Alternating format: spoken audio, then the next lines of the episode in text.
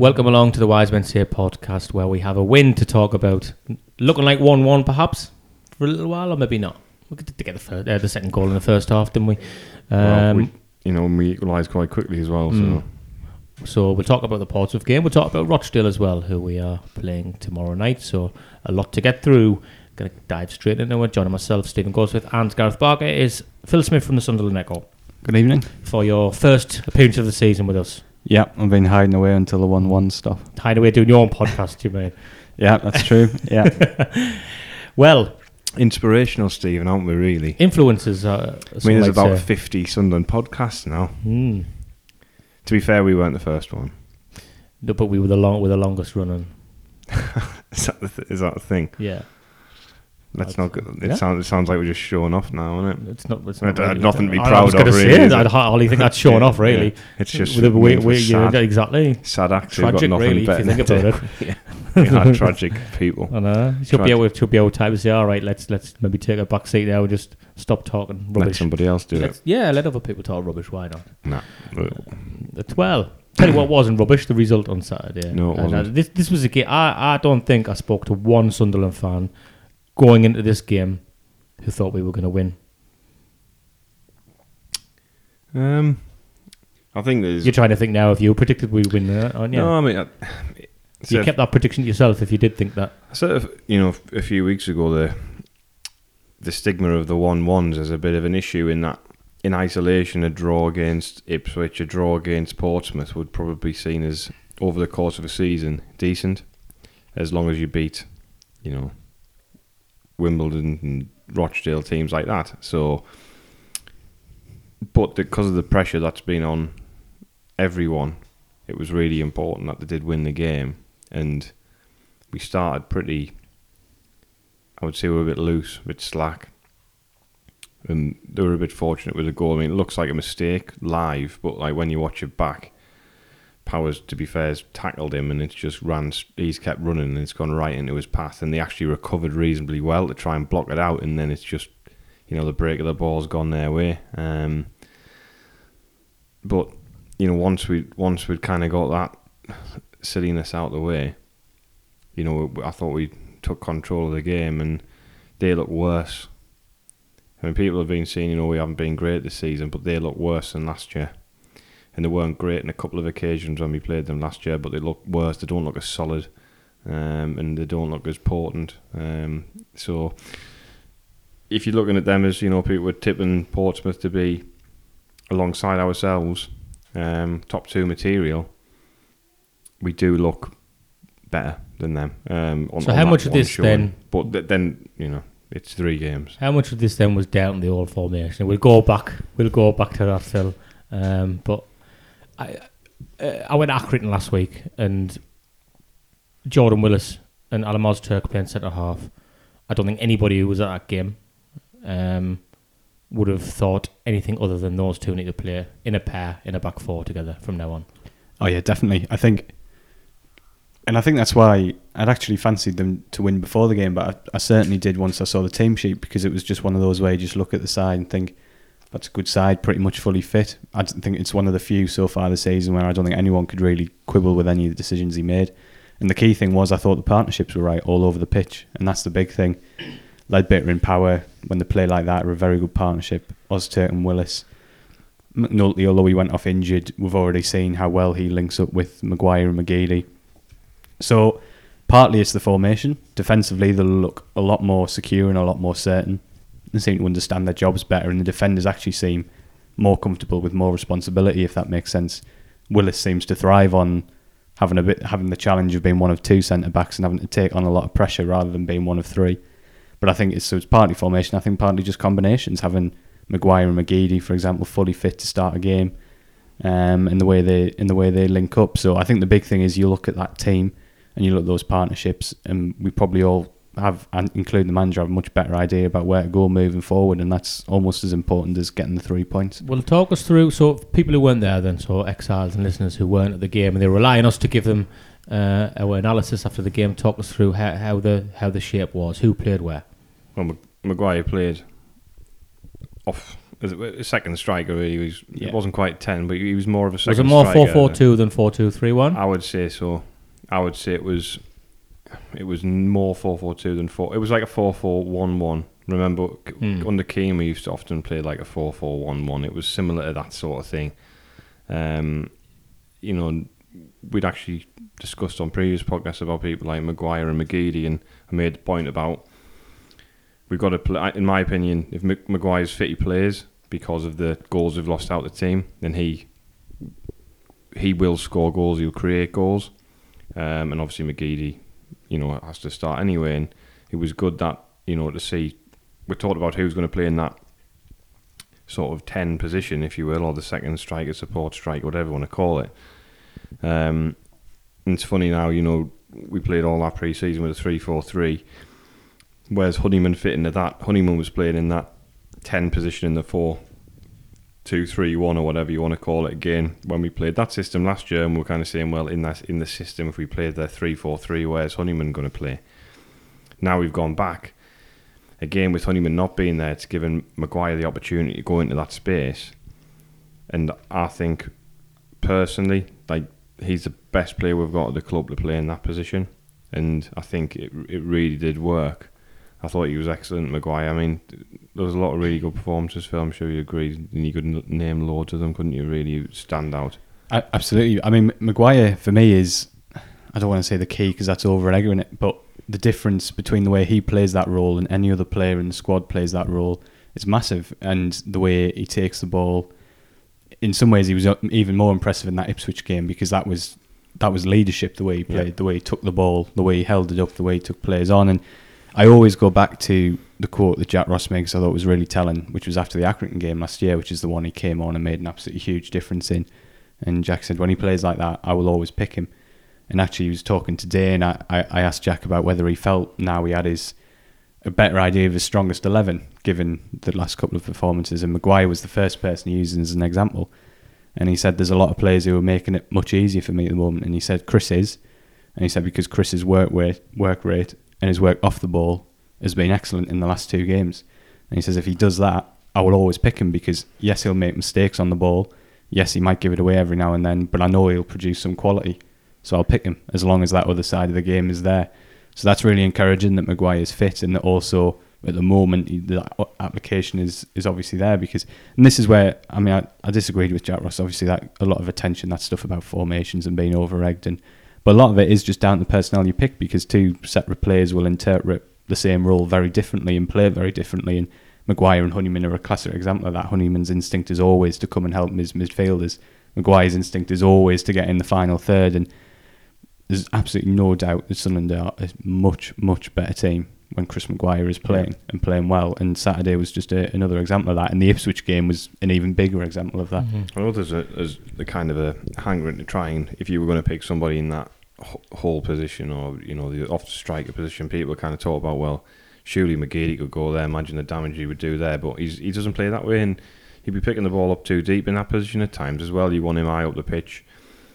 He seems a bit quicker, McGeady. I, I, his acceleration for the goal was, I, I can't remember him being as as fast as that over that short space of I time. mean, it was, the, it was the same at Accrington. You just kind of were w- waiting for him to play the pass, and then Yeah, he he- was just gone. He was past two, and It was just amazing kinda- that goal. It, Yeah, it live, wasn't it? It- fantastic. it Just it was like watching Messi or something. The way he just like, no, I'm going to keep going. I'm going to keep going. yeah. I'm going to keep going. I'm going to keep going, But and, and just waltzed through the defense. But this is the other thing, 'cause I, I completely agree with you there, Gareth. But the other beauty of having, when we talk about formations versus personnel, when you've got personnel like Maguire, McGeady, McNulty, intelligent attacking players, there's no reason why for 10 minutes in the game, McGeady can't just come inside and see if there's any Mm. openings from there, and Maguire can drift out. And that's the beauty of having.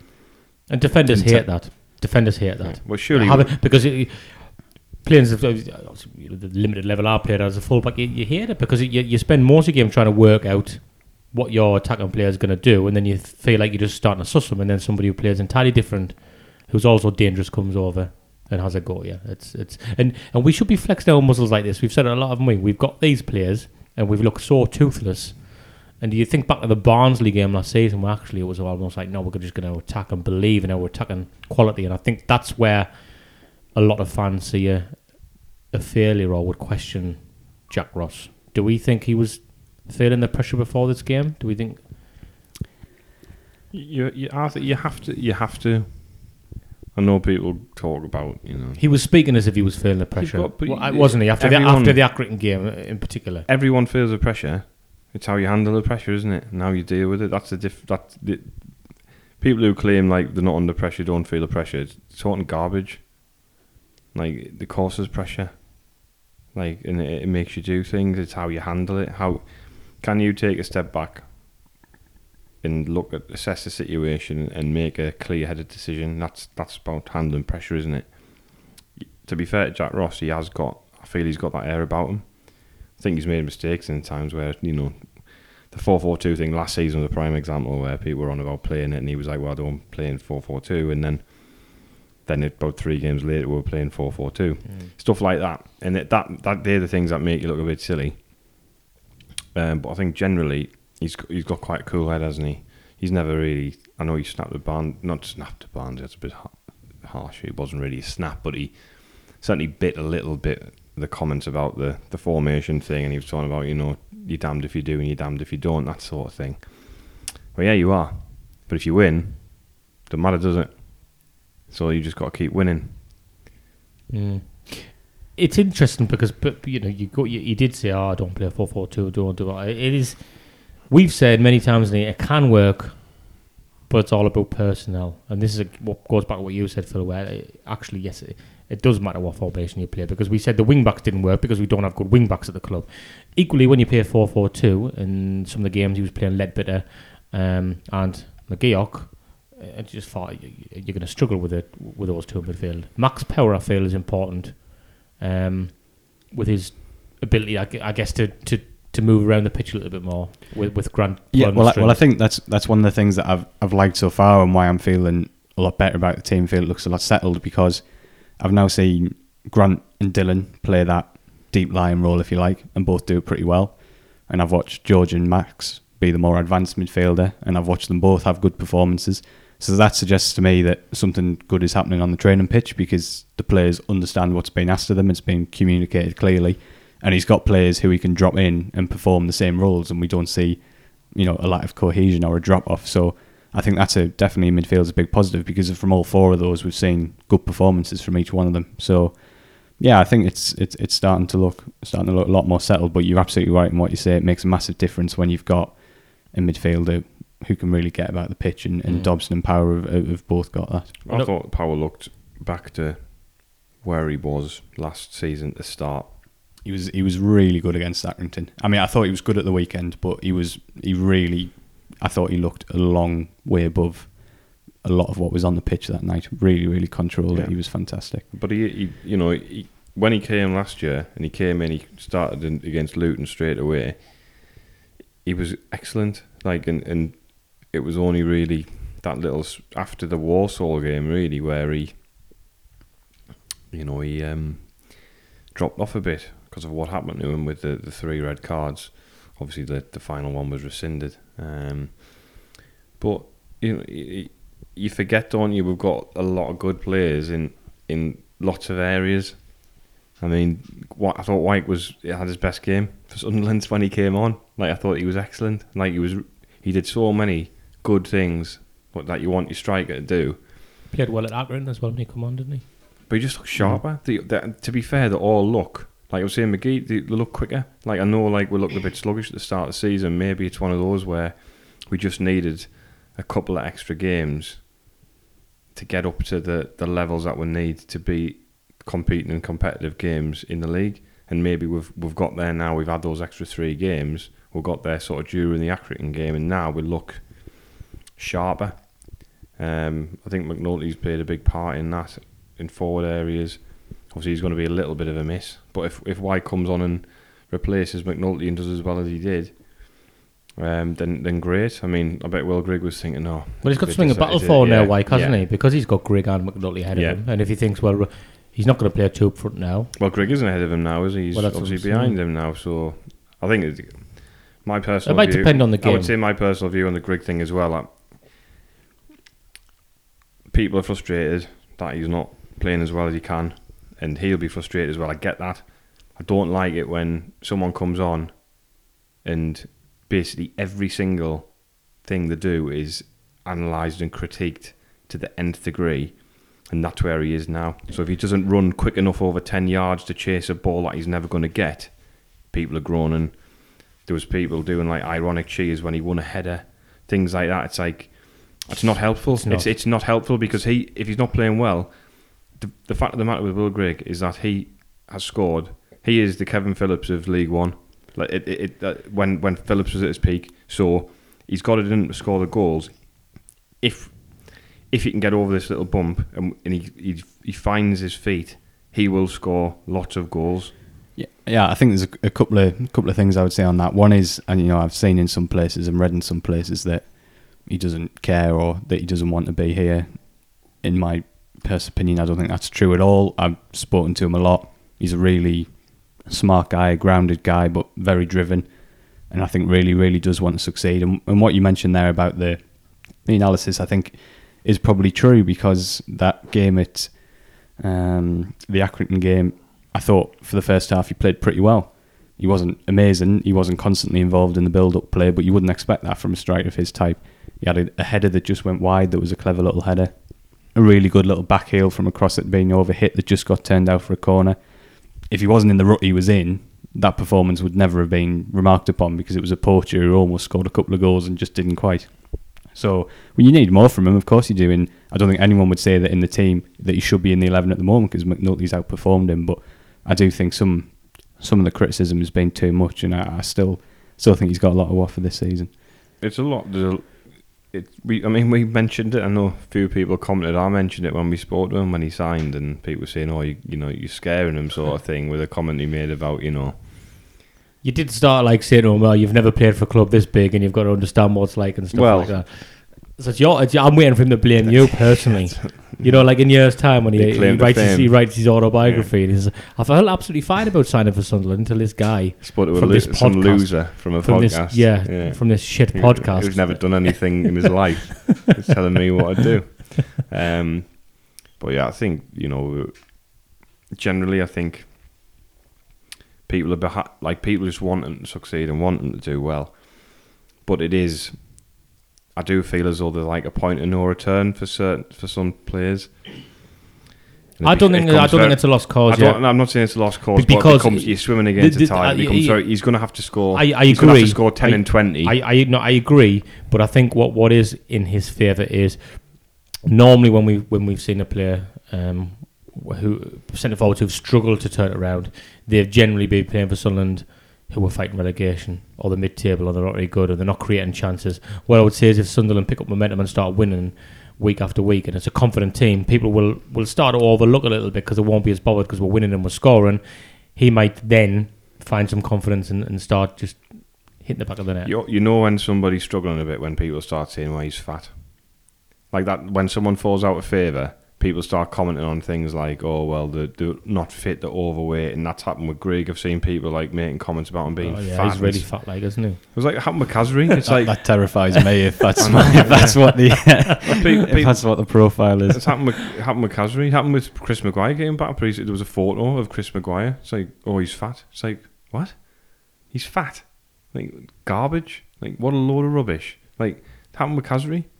People calling Khazri fat. Like I know, on like at the time, it was absolutely laughable. I think the problem was that David Moyes was one of them, wasn't he? Well, it tells you all you need to know, doesn't it? I remember seeing a photo of him in the airport, like when he signed for was it Saint-Étienne he went to, or, and he looked like an Adonis. I was like thinking, people are calling him fat.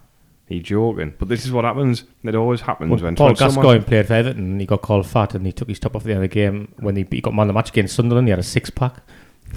And everyone was calling him fat and saying he's past it and fat and stuff. This is what happens. Like, what as soon as these things start, like as soon as someone comes out, falls out of form, a high-profile player, someone who's contributed elsewhere or previously for the club, and something starts to go wrong, everything is analysed. And I felt a little bit for him. You know, you ran around, you, you know, and tried tried to chase the ball, but he came on at a time when we were not backs to the wall, but we decided we were going to Try and see it out. try and see it Yeah. out, and we did, which is great because back in last season we were conceding a lot of late goals, um, and we'd struggled to see out games over the course of the season. Hence, all of the one ones.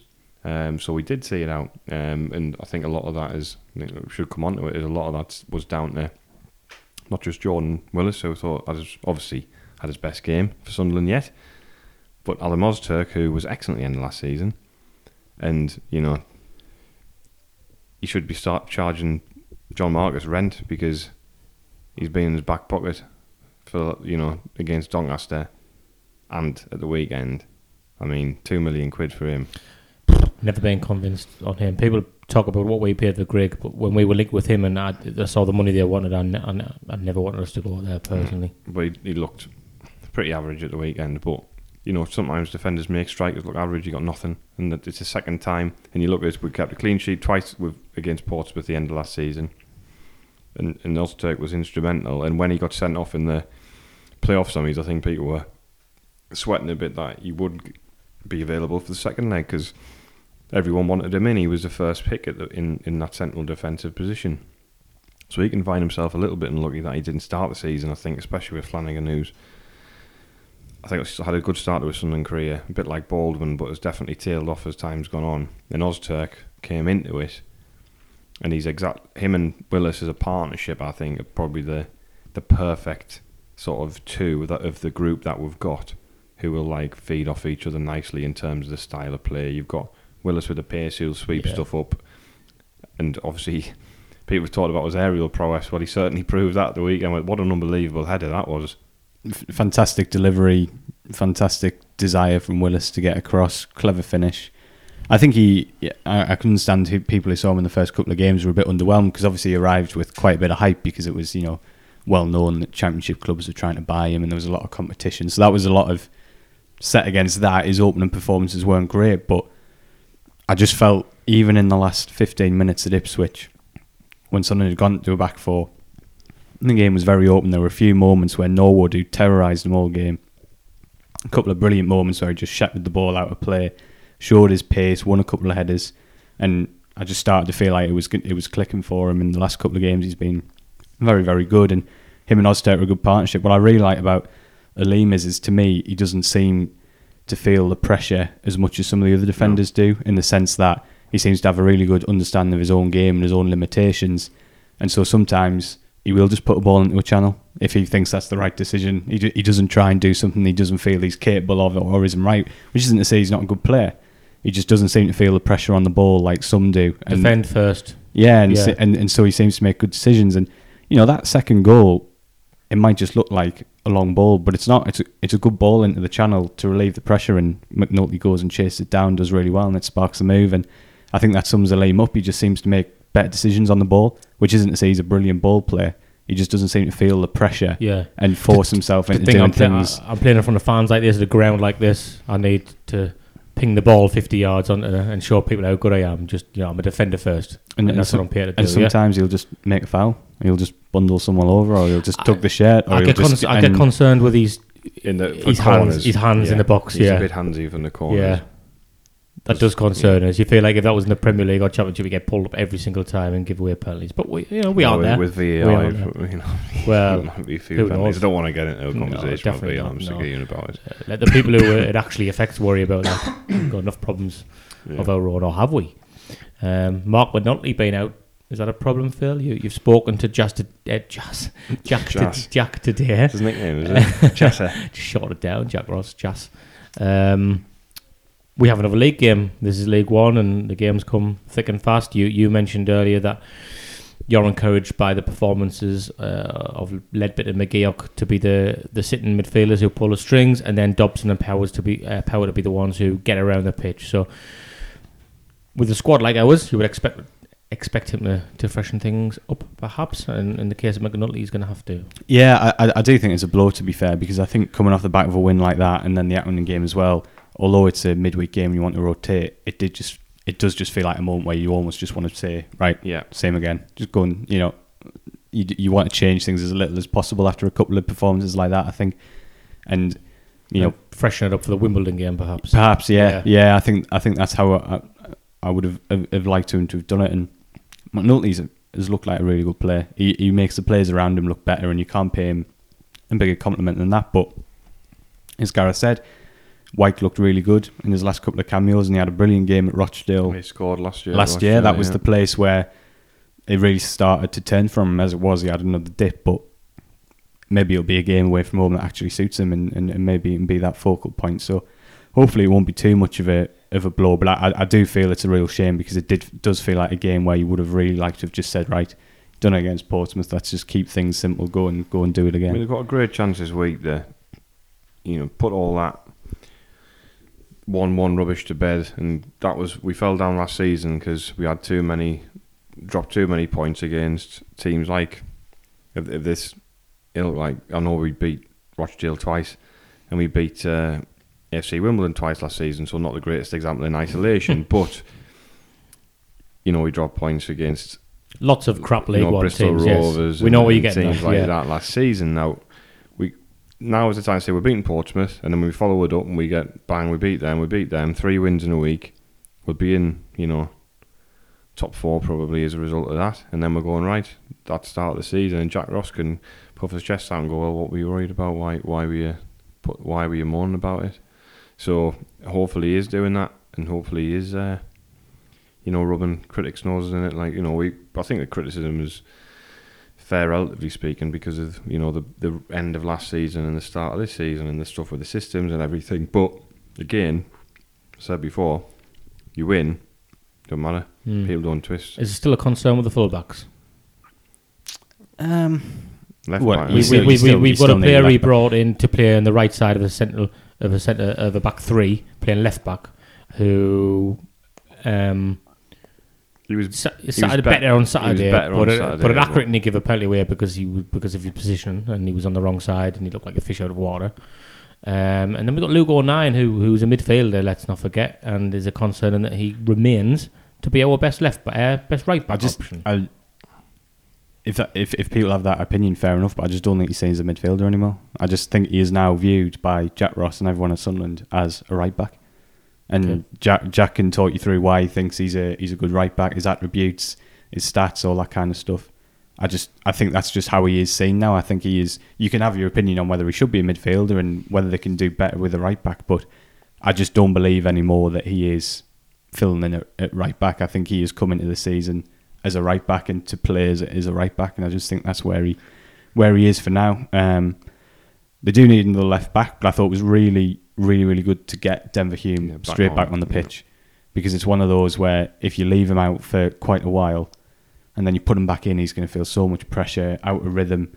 To get him straight back on after what happened last week, and I thought he did okay. He didn't have to do anything particularly well, he played like significant, wing, really, didn't he? but he did all right. And I thought that was really, really good management. I thought it almost just nips it in the bud a little bit. Yes, you need to go out and get another one, of course you do, but it just means that you don't necessarily have that fear again of putting Denver back in. You've gotten back into the, onto the pitch. You've nipped that kind of in the bud. I thought that was I thought that was really good management. Let's not forget that Denver Hume played very well before. Um, he got injured last season down at Coventry. Um, he was having a, you know, he got into the team and he was there on merit. Um, but he's not been great this season, and we do need a, you know, a player in that area. Um, whether or not it'll be somebody where he's going, I'll bring somebody in to play regularly, or whether it's somebody to just of a similar level to, to Denver Hume in It terms needs, of to be, it, needs to to be, it needs to be better. You, you need to be bringing a, a left back in I who's think you ready, need who's to bring ready a- to an, improve the expe- team. an experienced player in that position. I Well, do we is think some moves have fallen through then, Phil, off based off what he was saying today, Jack? Um, I'm not sure if any have necessarily fallen through since since deadline day, but deadline day was obviously a, a little bit of a shocker in that he had four four who he was kind of monitoring, and they were kind of looking at saying, well, one of the two of these will probably get a move to the championship, and then we'll see if we can get one of the others. And obviously, all four went, so that obviously leaves them. Uh, that maybe then because they were all loan players, that maybe changes the picture. Does that mean you now go into the free agent market because what you perceive to be the right caliber of loan player is no longer available? I'm not quite sure. Or do you say, well, hang on, the position we're in, we haven't been able to get one of our loan targets. Do we now have to go and spend a bit of money? Do we have to go and get somebody else's left back? Is that the way we have to do it? So that those are what I imagine are the decisions that they're they're making. And one thing he has said to me is that you're also dependent on certain players' availability, which can be very fluid. So it might be that someone becomes available for a couple of hundred grand in a couple of weeks who isn't available now, and that might change the profile of the player that go and get potentially. So we'll have to we'll have to wait and see on that one. But I don't know. Should have kept Reece Well, James. Would have made that a lot simpler. And obviously, we're in a situation now where it's, you know it's come out that it looks as though we're going to get some investment, and if that happened, if if that's kind of signed off to an extent, whatever you want to call it, maybe the there will be more money available to spend on a player before the end of the. We the- don't the know month. for sure it's going to happen, though, do we? Well, well, Stuart Donald's come out and said yeah, but they it found. was close before, wasn't I know, but he well? never came out and mentioned about Mark Campbell before it happened, did he? He was still in the, on the scene, though. well, he, well, he was about, Yeah. you know, there was an opportunity, there was a possibility there that could happen. But this, what I'm saying is, Stuart Donald never came out, and he was always very quiet about that thing. Whereas he's come out at the weekend and said, "We've found the right people who are going to come in. We believe can take the club forward." So it doesn't sound like we're going to be the ones pulling out of that. It sounds like they are. And if it if they if if it collapses, then there's going to have to someone's going to have to come out and explain that after saying we found the right people to take the club forward. So let's see what happens in that regard. But you never know. Some money, you know. It's in, I think it's interesting as well. You know, reading whether I'm reading too much into this or not. But obviously, a bit of a recruitment drive going on as well. After a lot of obviously a lot of pe- lot of changes at the club and a lot of people seem to move away from the football club um, around, you know, around the place generally day to day basis. Now, obviously, looking to recruit, maybe that's got something to do with new investment, maybe in terms of being able to support a, more, a larger base of staff. I guess we don't know until something's officially confirmed. But obviously, he's come out and spoken about it, so I don't think it's unfair to assume that something could happen. And if it does, maybe that'll change our approach. I would the, I would be amazed if it made a short term difference in terms of transfers. I might I might be wrong. Um, I would be surprised. The the only thing I, w- I would add on the takeover stuff is I, I was mentioning to Stephen on the way over. I always takeovers you don't really know about and then they happen, and I think it's good that whoever these people are, we've not had leaks, we've not had kind of hints about what they're going to do and how brilliant they're going to be. Whoever they are, are just getting the deal done, and I think that's a really good sign because that's Well, what people who are let's hope we got lots of money.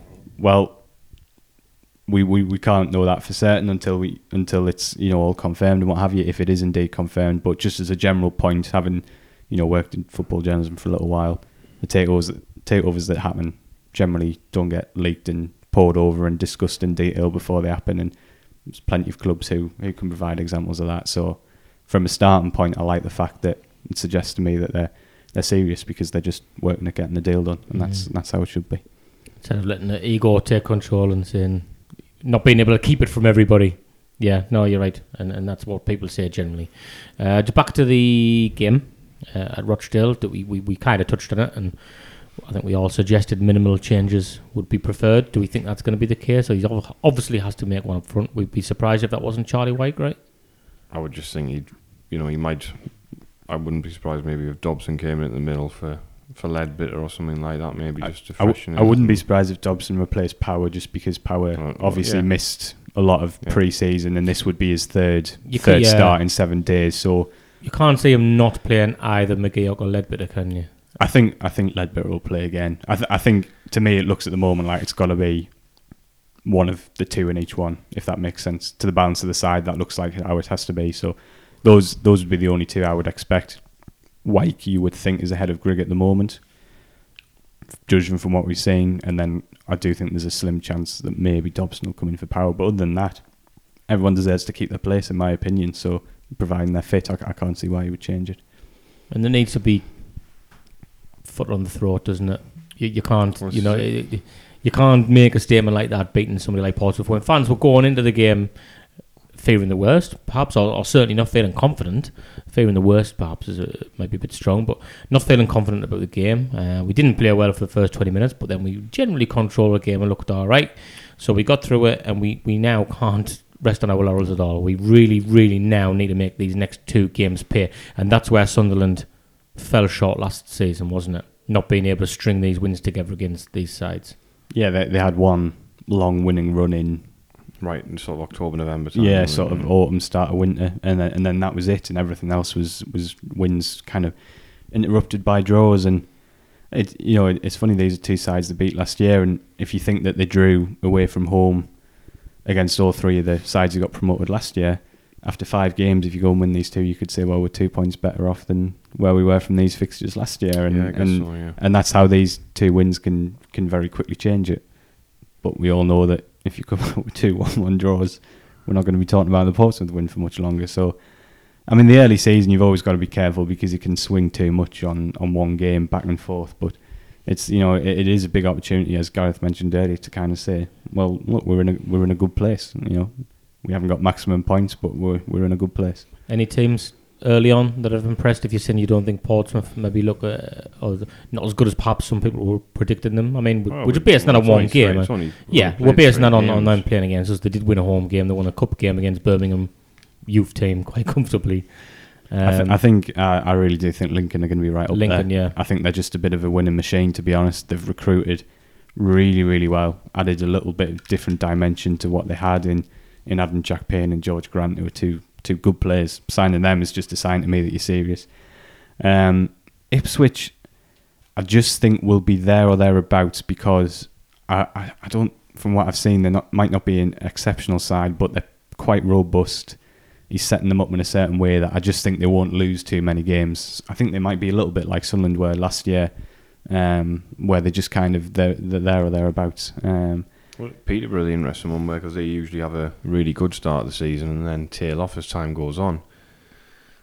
Whereas this year they've had a pretty, pretty poor start. I mean, conceded a, a late equaliser at the weekend, didn't they? And lost the first two. lost the first couple, so Mhm. they'll be I mean, Pe- a lot Peterborough's pressure kind on of them. kind of always the same. We we have to sit sit all summer while we get told how they've signed the best players in the world and they're going to be Well, brilliant. they got the best player in the world currently playing for them anyway.